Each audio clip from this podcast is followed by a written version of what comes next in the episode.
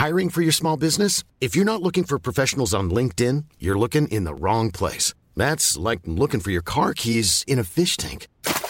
LinkedIn helps you hire professionals you can't find anywhere else, even those who aren't actively searching for a new job but might be open to the perfect role. In a given month, over 70% of LinkedIn users don't even visit other leading job sites. So start looking in the right place. With LinkedIn, you can hire professionals like a professional. Post your free job on linkedin.com slash people today.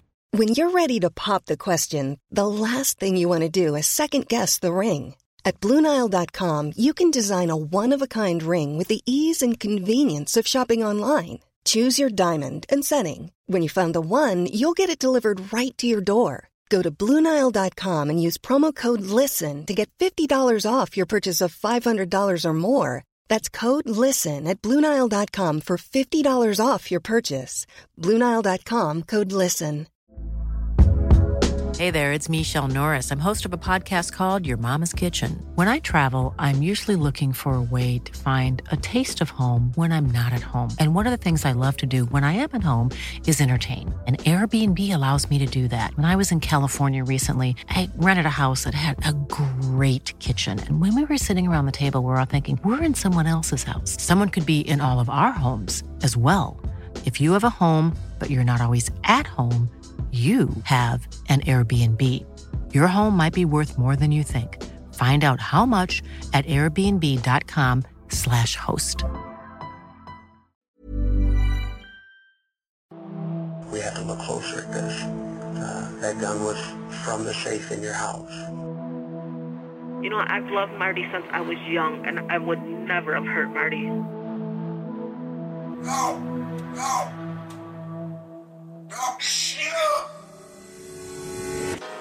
Welcome to Betrayal. I'm your host, Darren Karp. On this episode, we look into a betrayal that crosses family lines in the most unsettling of ways and even includes unbelievable testimony from someone or something that will leave you speechless. It certainly left me speechless. We're going to definitely get into it. And this case is so disturbing that I had to call in one of my closest partners in crime. Truly, he's a true crime podcasting and TV veteran, including the co host of my other true crime podcast, Shaken and Disturbed. He's a digital producer and actually one of my best friends. I consider him family. It's none other than John Thrasher. Johnny boy, how you doing? Aww. I'm great. Thanks. What a sweet little thing to say about me right at the top of the show. Well, what can I say? We've done hundreds of episodes together, and this Yeah. one's a little bit complicated, so I just needed your true crime eye with me. And I'm curious to see if the way that we look at this case is going to be different, as sometimes Mm-hmm. they do. So I value your opinion here. Let's get into this week's episode. Today's story starts with a woman named Glenna Johnson. She's a sweet natured soul from the Native American Ojibwa tribe based in Michigan. And then there's Marty Durham, a local guy with a notable sense of humor, a passion for hunting. Marty and his cousin Scott Fallon both have passion for the outdoors and hunting, and both were middle children, which sort of led them to bond even further since they were too old for some things and too young for others. You know, very, very Marsha, Marsha, Marsha type of stuff, you know? Yeah. Marty and Glenna got together in the early 1980s in Grand Rapids, Michigan. They met when they were teenagers and hung out with a lot of the same people in the neighborhood growing up. You know, it's young love, as people say. They're both in their teens here. So they kind of split. Uh, they have a little tryst and they split. You know, a lot of times when you're young, it just kind of happens. Sure. But eventually, 17 year old Glenna, that's right, 17, marries Bob Norman, who was five years older, so 22 at the time. And meanwhile, Marty wins the heart of another teenager, Christina. So Glenna and Marty are now in their separate, different relationships with their own significant others at this point. Right. Christina says it was love at first sight with Marty, and the two got hitched in 1991 very quickly. At 17, she had her first kid, and then she had two more at age 19. Apparently, it was love at first sight for him because he was very drawn to me. Marty and I got married in 1991. It, it was quick, it was fast, it was fun in the beginning. And at the time, Glenna was building her family as well. She was a stay at home mom and devoted her life to raising them. Bob seemed to be more like a father figure to Glenna than a husband, just because of the age gap. You know, according to close friends and family, you know, five years doesn't seem like a lot when you're maybe 35 and 40, but when Right. you're 17 and 22 or 19 and 24, that's like a different place in your life, right, John? Absolutely. And I mean, the age difference here, I will say this. One of the things that worries me right at the top of, of our research over the years is if there's ever something where he was like a father figure, she was like a Hmm. mother figure. That's usually a beginning of a red say flag. sexy. It no, doesn't say sexy. I wouldn't say so. No. But it's also, I think, to your point, maybe a little bit of a power dynamic there. You know what I mean? Like if someone's yeah. a father figure, you're not on an evil, pl- even playing field here. Yeah, so I think you're right. We'll see how it plays out. But Marty liked to fish and hunt more than he liked working, but finally got a job at a steel, at Steelcase, which made Christina very happy. So they're both kind of living their lives here, Marty and Glenna, separately uh, from each other. Now, 10 days after Marty gets his job, the police come knocking at Christina's door at 3 in the morning, which changes everything forever. And here's how uh, these kind of play out. Marty's cousin Scott recalls the tragic details. Marty was coming home from work, and uh, as he was going through an intersection, another gentleman driving a large truck ran the red light, doing over 60. Marty was driving a small vehicle. The truck pretty much ran just about over the top of the vehicle, and it crushed Marty inside. Now, according to Scott, Marty was clinically dead for five minutes. This is a. Listen, this truck is crushing him. The fact that he was uh uh not just DOA, but only for five minutes is really surprising here. But this can happen. You can revive someone back after your heart stopping, right? This is not Yeah. I mean, listen, crazy. one of the things I love is going on YouTube and like learning about these people who, thank God, we were able to survive tragic accidents like this, but are con- considered quote unquote clinically dead for a certain amount of time because there's a lot of spirituality that happens and, you know, the big bright light in the sky. white light, I find it all very fascinating, but thankfully he recovered and did not die in this horrible tragic accident. Yeah. But listen to his injuries, okay? So Marty Oh, God. suffered a closed head frontal lobe brain injury, which obviously means it didn't it was internal. Yeah. Shattered his pelvis, literally splitting his jaw in half, pushed his intestines up through his diaphragm. So essentially he's like throwing up his own stomach. He lost his spleen, two punctured lungs, some bruises on his heart. And was in a coma for weeks. Uh, This this would kill any normal person. Yeah. And they all they all had a feeling of relief when Marty came out of the coma, but not knowing what the effects were to be when he woke up. It turns out once Marty did wake up from this coma, he was a completely different person. He didn't even remember almost his entire life, just a couple pieces, which isn't overly shocking considering the trauma that he had experienced. Yeah. Unfortunately, he didn't even remember his wife Christina, asking his cousin Scott if she really was his wife. Oh my so clearly he knew who Scott was. There was a trust there, so he didn't forget Sure. everything. Yeah. Christina spoke publicly about this moment and how hard it was for her. Oh God, when Marty didn't remember me, it was heartbreaking. Everything just went upside down. It was never the same after that. Um, it was terrible. You know, John, I actually can't really imagine the kind of emotional stress this puts on family and Yeah. friends. Kind of this first, this major, just life or death car accident, and then almost complete amnesia to the point of not even remembering your own wife. I mean, the stress of this has to be insane. I mean, my heart goes out to Marty, especially at this point, and and to his family. That you know, this has to be traumatic in and of itself. And we're not, we haven't even gotten to the craziest part of this story yet. No, yeah. And friends and family described Marty as having mentally changed who he was, and that his personality became more controlling, more hmm. dark, a little bit more sinister. Yeah. The changes were enough for Christina to feel very differently about Marty. I guess you could say he lost a lot of his filter. His humor, his um, his attitude became really dark. Marty was not the man that I married. I believe I fell out of love with Marty after the accident. I decided to end things and get a divorce. I will say, as tough as it is, you know, Christina has to live her life too. It, it, I could sort of Yeah. see there being a reasonable reason to get divorced, just given the mental health issues and given Marty's change in attitude. What do you think? I mean, I completely agree. And one of the things you and I talk about from time to time on uh, Shaken and Disturbed, our other show, is the effects and awareness of mental health in current society versus even the 90s. I mean, this was 1996. I'm not sure that you know mental health resources and awareness were anywhere near what they are now. I think if I'm Christina looking at my relationship, re- realizing that he's gone through some of the most extreme trauma a person can go through physically and and mentally as well. You know, I think nowadays maybe she would look at it differently. Maybe she would say, "Let's go to therapy. Let's let's have a actual doctor diagnose the kind of changes that are happening in your brain chemistry." Yeah, that's not usually a personality I think people want to gravitate towards. But you know, they have children together, and so I imagine this is just very Yeah. difficult for their family. Either way, life was about to change in a major way for both Mm. Marty and Christina.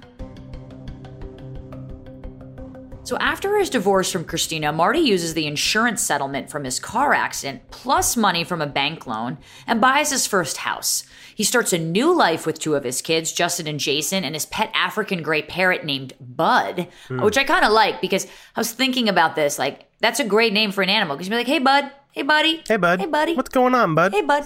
How you Well, feeling as- today, bud? Which, by the way, I never really understood. Don't at me with this, but I never really understood birds as pets because you can't really Yeah. pet them. That's a tough one for me too, but there are a lot of people that have them, so I don't know. But if you can't pet a pet, is it a pet? Interesting well, theory. that's a great Something question. to think about. Another Just- time, another show. Yeah. That's another podcast. Yeah, right. But, uh, well, as fate would have it, this new beginning kind of rekindles an old flame. One day, Marty meets back up with Glenna, who just so happens to be divorcing her husband, Bob, at the time as well. If we remember, Hmm. Bob was sort of a, a father figure, less a husband figure to Glenna. So maybe they were going through kind of similar issues and stuff like that. And sure enough, this situation proved convenient for both Marty and Glenna, and they start their relationship back up again. Interesting. You don't really hear about this too often, to be honest. You don't, but uh, you know, I'd kind of like, well, because a lot of times, you know, you move away, you get Yeah, other right. relationships, you realize it was young love, but now they kind of seem to be, you know, it's not young anymore. You know, they both are kind of, they have children, they're Yeah. adults now. You know, they they're more sure of themselves. They've got that that young love feeling again, and eventually the two take a leap of faith and they get married. Glenna's daughter gets a call to meet at the courthouse and watch them get married, and they're both thrilled to finally get married and consider each other best friends. In fact, to celebrate, Glenna gets a tattoo that says property of Master D right on her back shoulder. Now, I know that a lot of people like calling me Master D, but I am not that. it is not me. Um, Did you know I have a tattoo that says "Property of Master D" and it's re- a reference to you? I don't know if you knew that. It should. I can't Yeah. tell you. I can't tell the audience where that tattoo is placed No, uh, for your own safety. that's I don't want. I don't want people to start looking into those dark corners. Yeah, but this is not an X-rated podcast, correct? well, while things seemed happy Yeah. and routine for the young couple at this point, the marriage is about to face some major tests.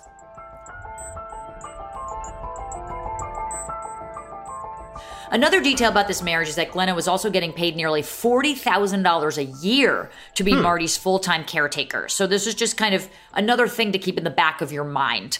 Yeah, And sure. it probably sounds like she probably needed it because he was, he had a lot of appointments to go to, a lot of medication there. So, it's not, this isn't like $40,000 of waste. You know, this, being a caretaker is very, very difficult.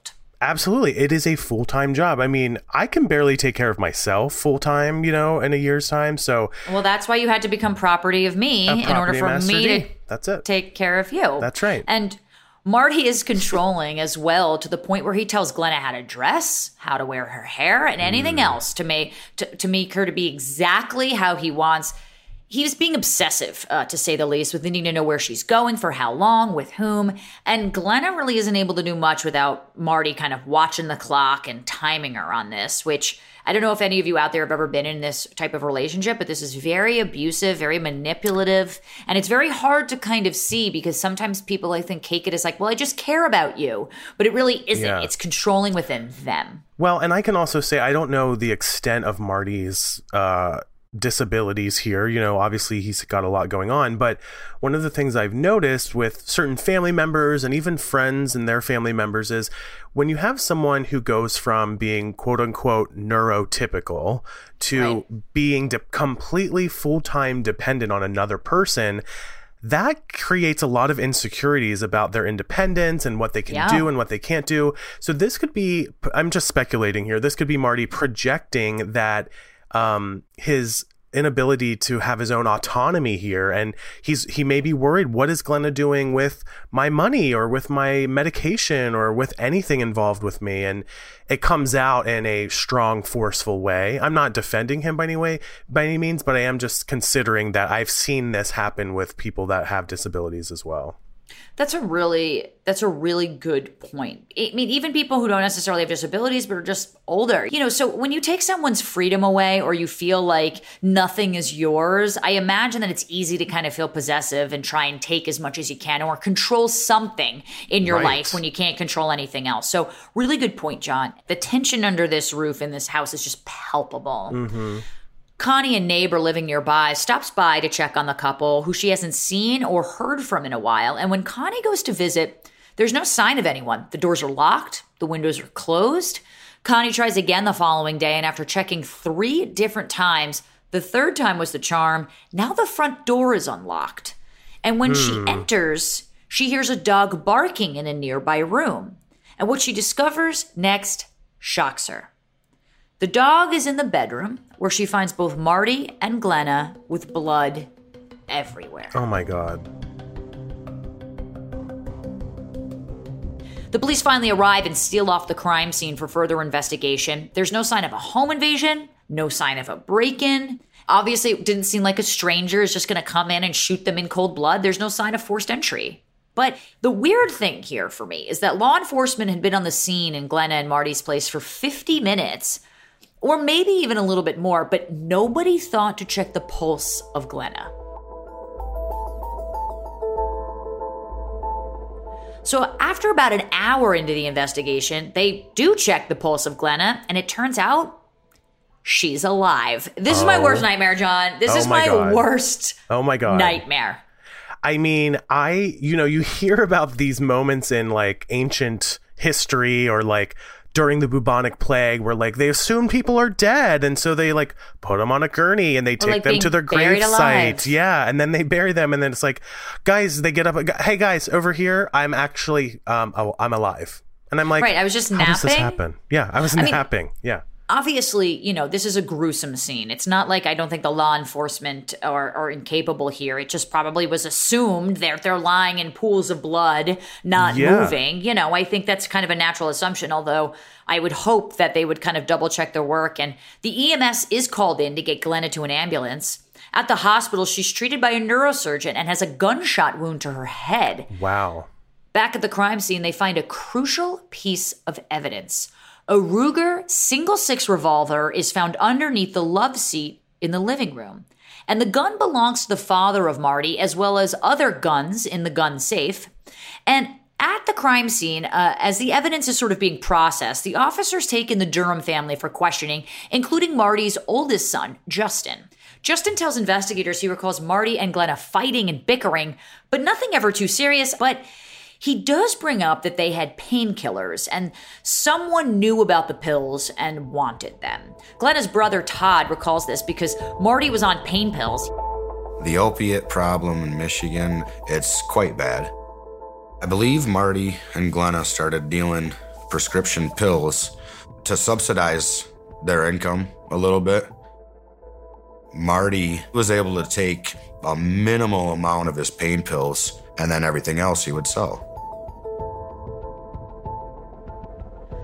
You know, this is a really sad reality, not just in Michigan, but so many places mm-hmm. in the mm-hmm. United States these days. You know, kind of opioid abuse um, in in a lot of ways. Yeah, and not only that, you know, this was somewhat of a small town, so I just this was obviously in the '90s, but you know, listen, not a lot has changed, frankly, when it comes to small towns. The opioid uh, epidemic has, if anything, blossomed and, and exponentially grown. So I just think about that as well. I come from a very small town in Maryland, and I know the opioid epidemic has really hit my small town hard. So there is a sense of sort of um, sympathy, I think, I have for these small towns that, for better or worse, are trying to make the best of their lives. And sometimes the only way that people can do that is, you know, opioids, frankly, and selling them and distributing them and whatever else you can do with them. Well, especially Marty, for example, he was making anywhere between two thousand and four thousand dollars a bottle. Mm. So you know, there's strong incentive money wise. I think why people do this. In fact, his cousin Scott warns him to be careful because strangers would go to their house to pick up the pills, which of course creates a dangerous scenario of just letting people in their house. And investigators talking to Justin realized that because the door of the house wasn't kicked in, there didn't seem to be a sign of forced entry. The murderer was very likely someone that Marty knew. That's Makes a fair sense. point. I mean, yeah, that's just basic crime scene 101, right? Justin also reveals that at one point in the past, they were getting into fights because someone had owed Glenna money. Hmm. But even more shocking details emerge about the murder. The night of the incident, the police had given Marty's kids permission to enter the house to retrieve the pet bird Bud, who we talked about earlier, who we mentioned, uh, and any valuables inside the house. Okay, this is important. Marty's daughter, Jessica, says that when she arrived at the house, it was cold. The living room was torn apart. Couches were ripped open there was just stuffing everywhere. The house also stunk like blood, which Ugh. is Ugh. very unsettling and disturbing to me. There's Just a lot of yeah, a lot of these details. kind of making me gag a little bit. It's I know, isn't it? Take a take a break there, Darren. While I want to mention something, I found it very interesting that the night of the incident, the police are giving access to the home to the kids. Now, the only reason I'm saying this, and I'm this is no judgment at all towards anyone in, involved in the investigation, but have they roped off the crime scene? Did they get all of the evidence that they wanted? To me, this was a little bit of like, is there evidence tampering happening here? Like, wouldn't they want to wait until their investigation before they let people in to just do whatever they want in the house? Well, and maybe, you know, even though the police are sort of letting them in and to enter the house to get the pet bird, it and and perhaps, you know, maybe Bud would only respond to family members. It does seem a little weird. You would think that there would be a police officer kind of going with them in I would order hope to so, eye yeah. any potential evidence that maybe the kids couldn't eye. And I imagine it would be very hard to walk into that room by themselves Yeah, anyway. Right. Good Well, point. at, at, the, at this point, the kids rummage through the house to find anything that could be used for evidence. Jessica, one of Marty's kids, finds a bunch of papers on the floor, including a manila envelope with Glenna's handwriting. In the envelope were three notes written by Glenna to her children saying she is sorry, but she can't do it anymore.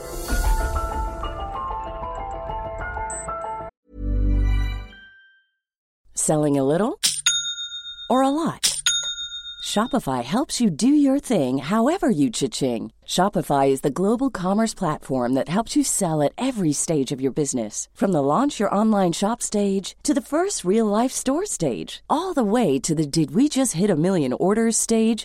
Shopify is there to help you grow. Shopify helps you turn browsers into buyers with the internet's best converting checkout. 36% better on average compared to other leading commerce platforms because businesses that grow grow with Shopify. Get a $1 per month trial period at shopify.com slash work. shopify.com slash work. Ryan Reynolds here from Mint Mobile. With the price of just about everything going up during inflation, we thought we'd bring our prices down. So to help us, we brought in a reverse auctioneer, which is apparently a thing. Mint Mobile unlimited premium wireless. Ready to get 30, 30, bit to get 30, bit to get 20, 20, 20, bit to get 20, 20, bit to get 15, 15, 15, 15 just 15 bucks a month. So, Give it a try at mintmobile.com slash switch. $45 upfront for three months plus taxes and fees. Promo rate for new customers for limited time. Unlimited more than 40 gigabytes per month. Slows. Full terms at mintmobile.com.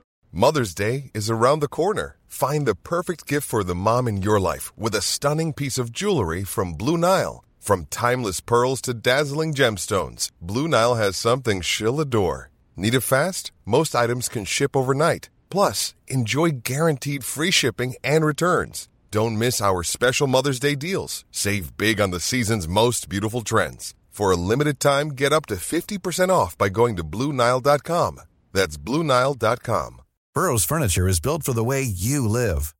From ensuring easy assembly and disassembly to honoring highly requested new colors for their award-winning seating, they always have their customers in mind. Their modular seating is made out of durable materials to last and grow with you. And with Burrow, you always get fast, free shipping. Get up to 60% off during Burrow's Memorial Day sale at burrow.com slash ACAST. That's burrow.com slash ACAST. burrow.com slash ACAST. One letter read, quote, I'm sorry, but I love you, and I'm so sorry I've been a disappointment to you these last 12 years or so. Please forgive me. You're one of the best things I ever did. Love, mom. Now, obviously, everyone in Glenna's world is assuming, like you guys are, like you are, John, that considering these notes suicide notes, I mean, that seems exactly what a typical suicide note would probably look like. And Marty's kids immediately hand the notes over to investigators in hopes that they can help make sense of this case assuming they were kind of tucked away somewhere in an envelope, I'm I'm not sure I would even categorize these as suicide notes. I mean, it certainly could be if you really want to dig in, but unless you're Glenna, do you can we really determine that conclusively? I'm not sure. Justin, Marty's son, always had an uncomfortable feeling about Glenna, telling investigators that her joking murder threats always seemed to go too far honestly, she would always like say it, and my dad would say it back to her. Like you could tell my dad was joking when he would say it back, but when she would say it, she would say it so seriously. She just always creeped me out. I always told my family if anything ever happens to my dad, like she did it. Like mm-hmm. she's crazy. basically at this point, given what we know, given Justin's kind of testimony on this, everyone kind of believes that Glenna had killed their dad, killed Marty, and killed herself. And on top of that, I think we should definitely highlight as well there is clearly a rift between Marty's kids and Glenna. Even the way Justin's describing Glenna in this in that clip that we just aired, you can sense and understand that they clearly were not on the same page about life.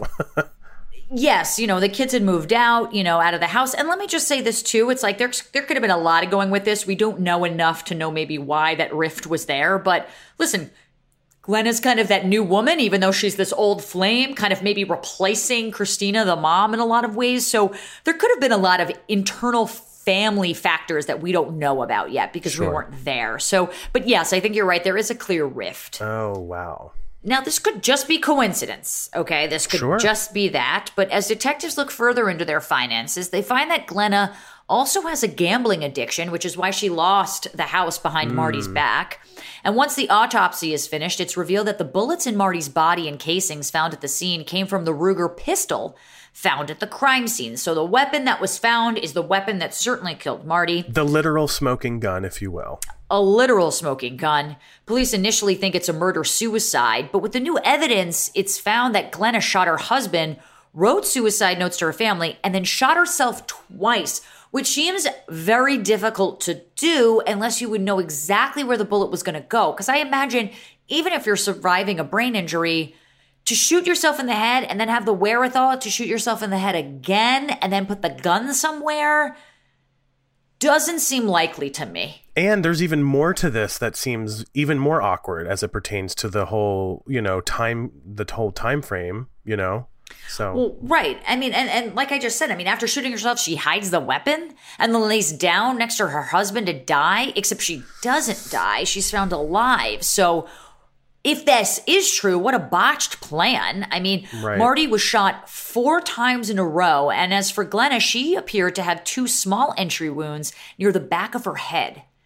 But if Glenna shot Marty in the bedroom and then turned the gun on herself, would she have been capable of hiding the weapon under the love seat living room with a bullet or possibly two already in her brain? Because clearly she couldn't have placed that beforehand. Right. I mean, th- you know, again, this is back to crime scene 101. This is ballistics 101. You don't have to be a, an expert in these fields to understand how this stuff kind of would play out. And this is where I I was looking at this research and I thought to myself, I'm not so sure that Glenna was the one that shot the gun. Who it is exactly, I don't have an answer for that at this point, but I don't really understand how any of this is possible. And here's the other thing. Yeah when you think about the um, immediate the first responders who you know, signaled in to police and everyone, "Hey, we need an ambulance." These two bo- these two people are dead on arrival. There didn't really seem to be any confusion until someone took her pulse. So, not only is, is did all of this happen in a sequence, but now she's also that great of an actress that she can lay there and appear dead to professionals to me, that just none of this is really adding up to somebody with a strong motive to murder, personally. You have to ask that question.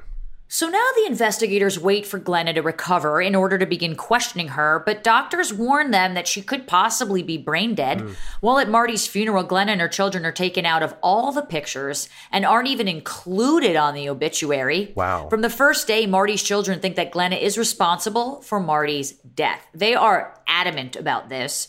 But finally, after a month of being in a medically induced coma, Glenna begins to wake up, but her head injuries leave her brain damaged and suffering from memory loss. Mm. And while the detectives wait to interview Glenna, they subpoena her phone records and find that in the morning of May 13th, somebody, using the phone, went to the Ruger website. Now, it's the same gun, if we remember, that was used to kill her husband. Five months later, after Marty's murder, Glenna has recovered enough to be interviewed by police. Okay, sure, I mean, she was in a coma and that takes time to recover, but five months? That is a lot of time. I mean, I, I couldn't remember something from five months ago, let alone having a brain injury to remember, you know, what was happening in this, right? This seems like a lot of time. Yeah, and I think my true my true crime podcaster hat comes on here, and I think to myself, you know, how much of that five months was she actually in the coma? How much of that five months does she have to, you know, bake up a story? You know, if she is the true killer here, that's a lot of time to come up with an alibi and, you know, figure out what was happening and maybe tell a story that, you know, could be more appealing to, you know, the police. Yeah. I mean, I, I, I, I agree with that. Well, they asked what she remembered about the incident, and she says she doesn't remember anything at all except waking up and looking for her husband. Hmm. Glenna got emotional during the questioning, insisting there was no chance she killed her husband because he was all she had. You may not know what happened. Uh, it may not be in your memories anymore, but we have to look closer at this. Uh, that gun was from the safe in your house. In fact, you even looked up on your phone information on the gun that was used. I don't remember any of that. I just know that I woke up looking for my husband. And remember, this woman has a tattoo of his name. I mean, they've gotten back together. They seem like best friends. I mean, I don't know. What do you think, John? I mean, I'll be honest, hearing that clip, I I actually believe her when I'm hearing this because Me too. She sounds so convincing. The the moments there where she says he's all I had. Listen, right. I'll be honest with you. I've been in positions in my life with, with romantic partners where I felt that same sense of love and affection and frankly dependence on another person and it, and it just really I really connected with the way she was saying that and frankly Darren we've listened to so many questionings over the years, you know, on our shows. And I, you know, having worked on true crime television for as long as I have, I feel like I'm, I have a good ear for that kind of stuff. But, you know, let's see how it plays out. Let's hear more of these details. But I will say that from that clip alone, I really kind of believe her. I do too, and Glenna kind of explains this. Well, she vehemently denies killing her husband, but the letters found in the house sort of tell otherwise in that manila envelope. Glenna says she's always written letters to her kids whenever she gets into a mood, and with no other hard evidence against her, the police let her go. Okay. Does your mom do this? Is yes. this like a thing? I was just going to say, you know my mom well enough from all of our conversations. My mom does this. They're not nearly as dark as, you know, some of the details you read earlier, but my mom loves to write letters and she has a journal and there are probably, her journal is probably full of letters to us, her children, that we may never see until, you know, way later on in life. But, wow but I, you know, this was another thing where I'm like, I actually can connect with this because I, and maybe I believe that she truly was was doing this you know maybe she was just being emotional and getting her her feelings out on paper more people should probably do that in this world yeah, and that's not really uh, to your point. I mean, this is totally possible that she's just writing letters uh, yeah. uh, in a lot of ways. And again, she's putting them in a manila envelope. She's not mailing them out to her kids. So that's a good point. L- little suspect here. Well, as time went on, people were worried that no arrest was being made. That is until about seven months later when the family of Marty Durham says his parrot was home when he was killed, and Bud the parrot couldn't stop talking about it. Oh my god, what? Are you? Yep, yep, yep. Okay, Yep. let's let's hear this. That's all I'm going to say. I'm just going to say, yep, yep, yep. Okay. Bud the parrot lived with Marty and Glenna, and after the murder, he went to live with Marty's ex wife, Christina. She would hear Bud scream and squawk in the middle of the night, and it sounded like two different voices, which kind of freaked Christina out. Now, you know, the, the trope of parrots obviously is that they can mimic very well. You know, they kind of hear a sound and they can replicate it. So for having two voices, I mean, it's not the parrot's voice. The fact that Christina could understand that, that would, that to me would be very interesting. For sure. Now, yeah. Christina decides to record Bud, and after listening back, you could hear Bud in Glenna's voice Oh my god. Yelling. I can't believe I'm about to set this clip up because this this one like I peed my pants with this, but here is the actual recording. Okay. Christina God of Bud recounting the incident. Listen closely. No. No. No, Christina.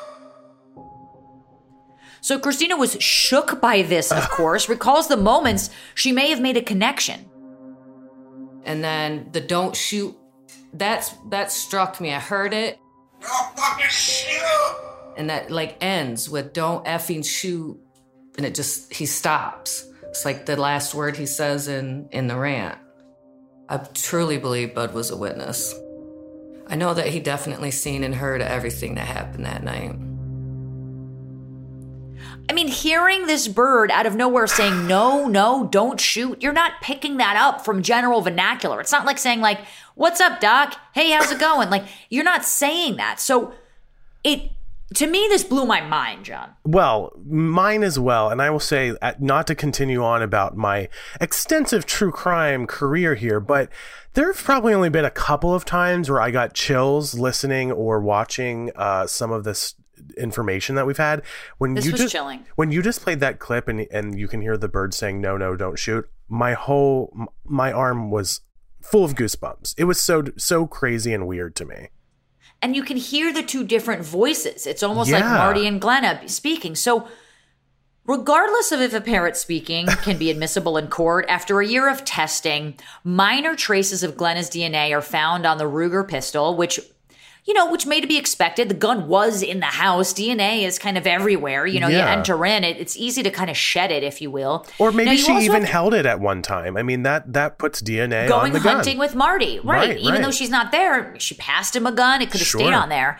Then you also have to understand that eight shots were fired in that house. And the gun, remember, is a single six shot revolver. That means Oh. that whoever fired the shot would have needed to touch the bullets to reload the oh. final two. So Glenna's DNA was not found on any of the gun casings. So she doesn't have any trace of DNA on these bullets. So it seems very hard to believe that she reloaded the gun and somehow wiped all the bullets as she was placing them in the gun and then shooting Marty and herself. Right.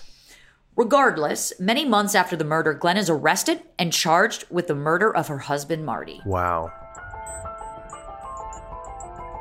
While Glenna's family is shocked, Marty's daughter Jessica recalled it being the best day that has happened in over a year. Yet the big question still remains of how does one shoot themselves in the back of the head with a single action revolver twice, then go to clean up the mess, hide everything, and then lay down next to your deceased husband? And what's the motive here? Their finances over foreclosure?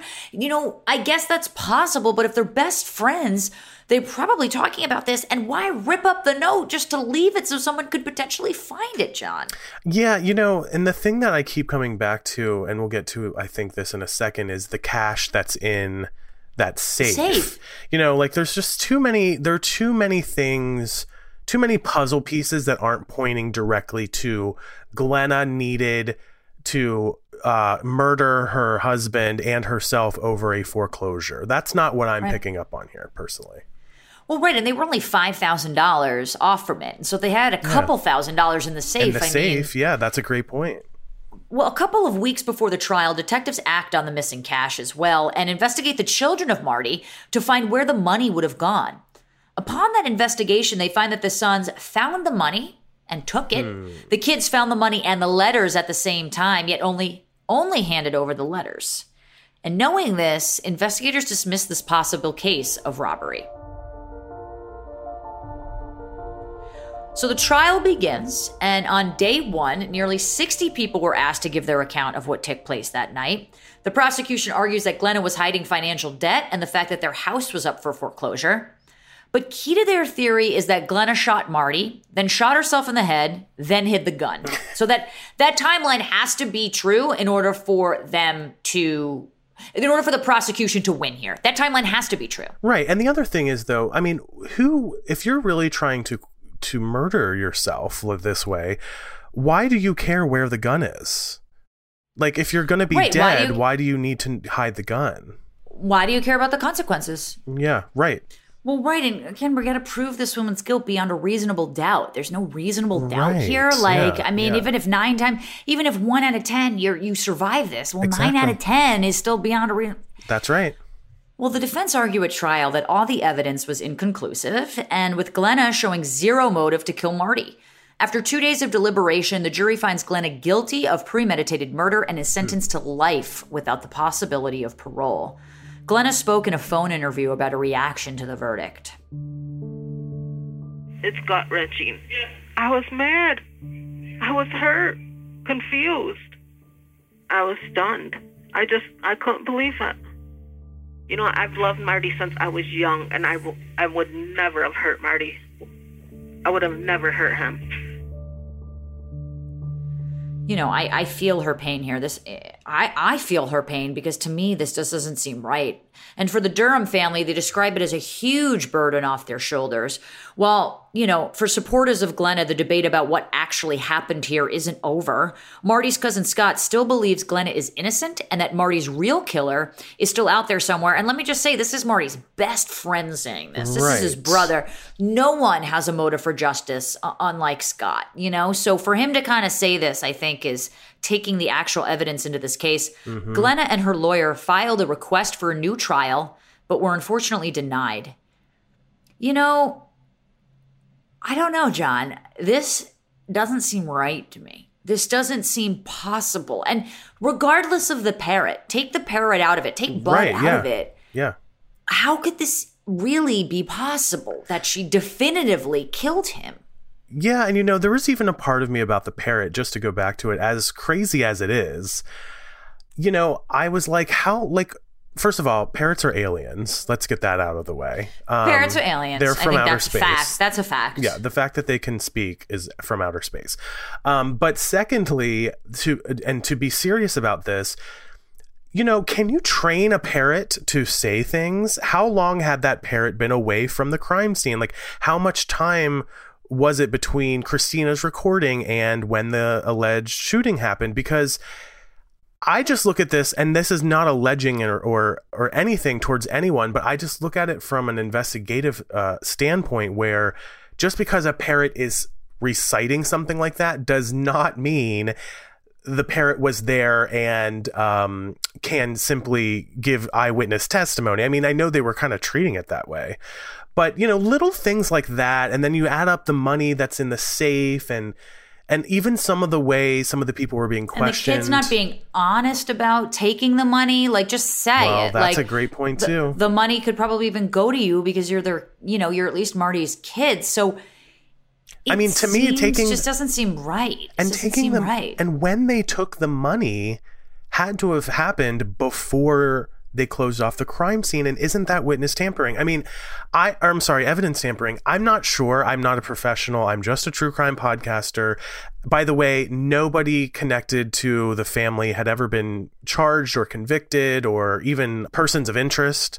So Yeah. you know we have to keep that on mind. Nobody nobody is guilty. Nobody is even being questioned. But No, I but I am questioning Glenna's guilt here. I'm questioning For that. I'm not a- accusing anyone. I just there doesn't seem enough evidence for me in this case to convict especially without the possibility of parole. Well, my thing is, I would love to hear what Glenna thinks happened because, and it's too bad. I mean, she's in, now in prison, but hopefully one day we can maybe hear her side of the story because it does seem like she would know very specifically, even though she did say she has amnesia she would know hopefully or remember people that may be connected to her that could lead them into a direction of of maybe potential true justice if justice wasn't served I agree. This is a tragic story Really with this is. really tragic ending. Um, the story of betrayal crossed family lines and ended in a heartbreaking way for so many involved. John, thank you so much for joining me on this week's Betrayal. Where can people find you and listen to you on social media? I feel like I know the answer to this, You but I'm going to do. let you take it, okay? Well, thank you so much for having me on your show, Darren. And this has been so much fun to do this in a different format with you on your show. You guys, if you're interested, can find me on social media at Jay Thrasher on Twitter, on Instagram. And of course, you can listen to Darren and I talk about other cases like this on our other weekly true crime show, Shaken and Disturbed, wherever you listen to podcasts. Well, thanks for everyone else out there for listening, and I'll catch you on another episode of Betrayal. For fan reactions and more, head over to crimefeed.com slash podcasts. And for more true crime TV like this, be sure to download the Discovery Plus app today.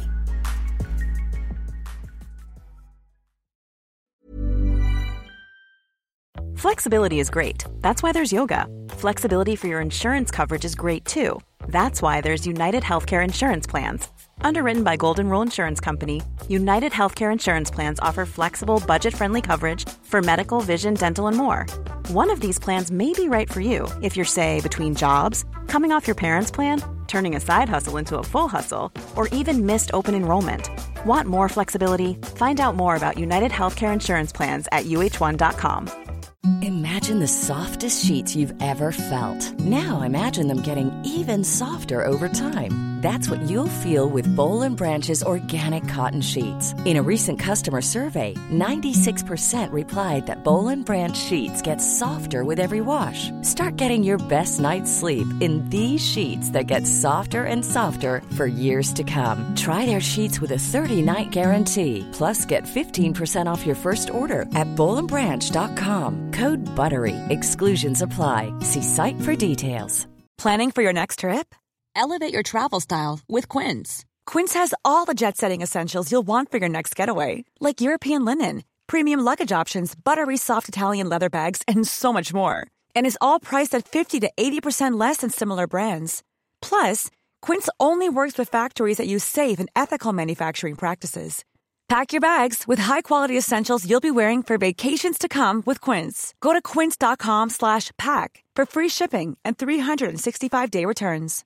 Hey, it's Paige DeSorbo from Giggly Squad. High quality fashion without the price tag. Say hello to Quince. I'm snagging high-end essentials like cozy cashmere sweaters, sleek leather jackets, fine jewelry, and so much more. With Quince being 50 to 80% less than similar brands. And they partner with factories that prioritize safe, ethical, and responsible manufacturing. I love that. Luxury quality within reach. Go to quince.com slash style to get free shipping and 365 day returns on your next order. Quince.com slash style.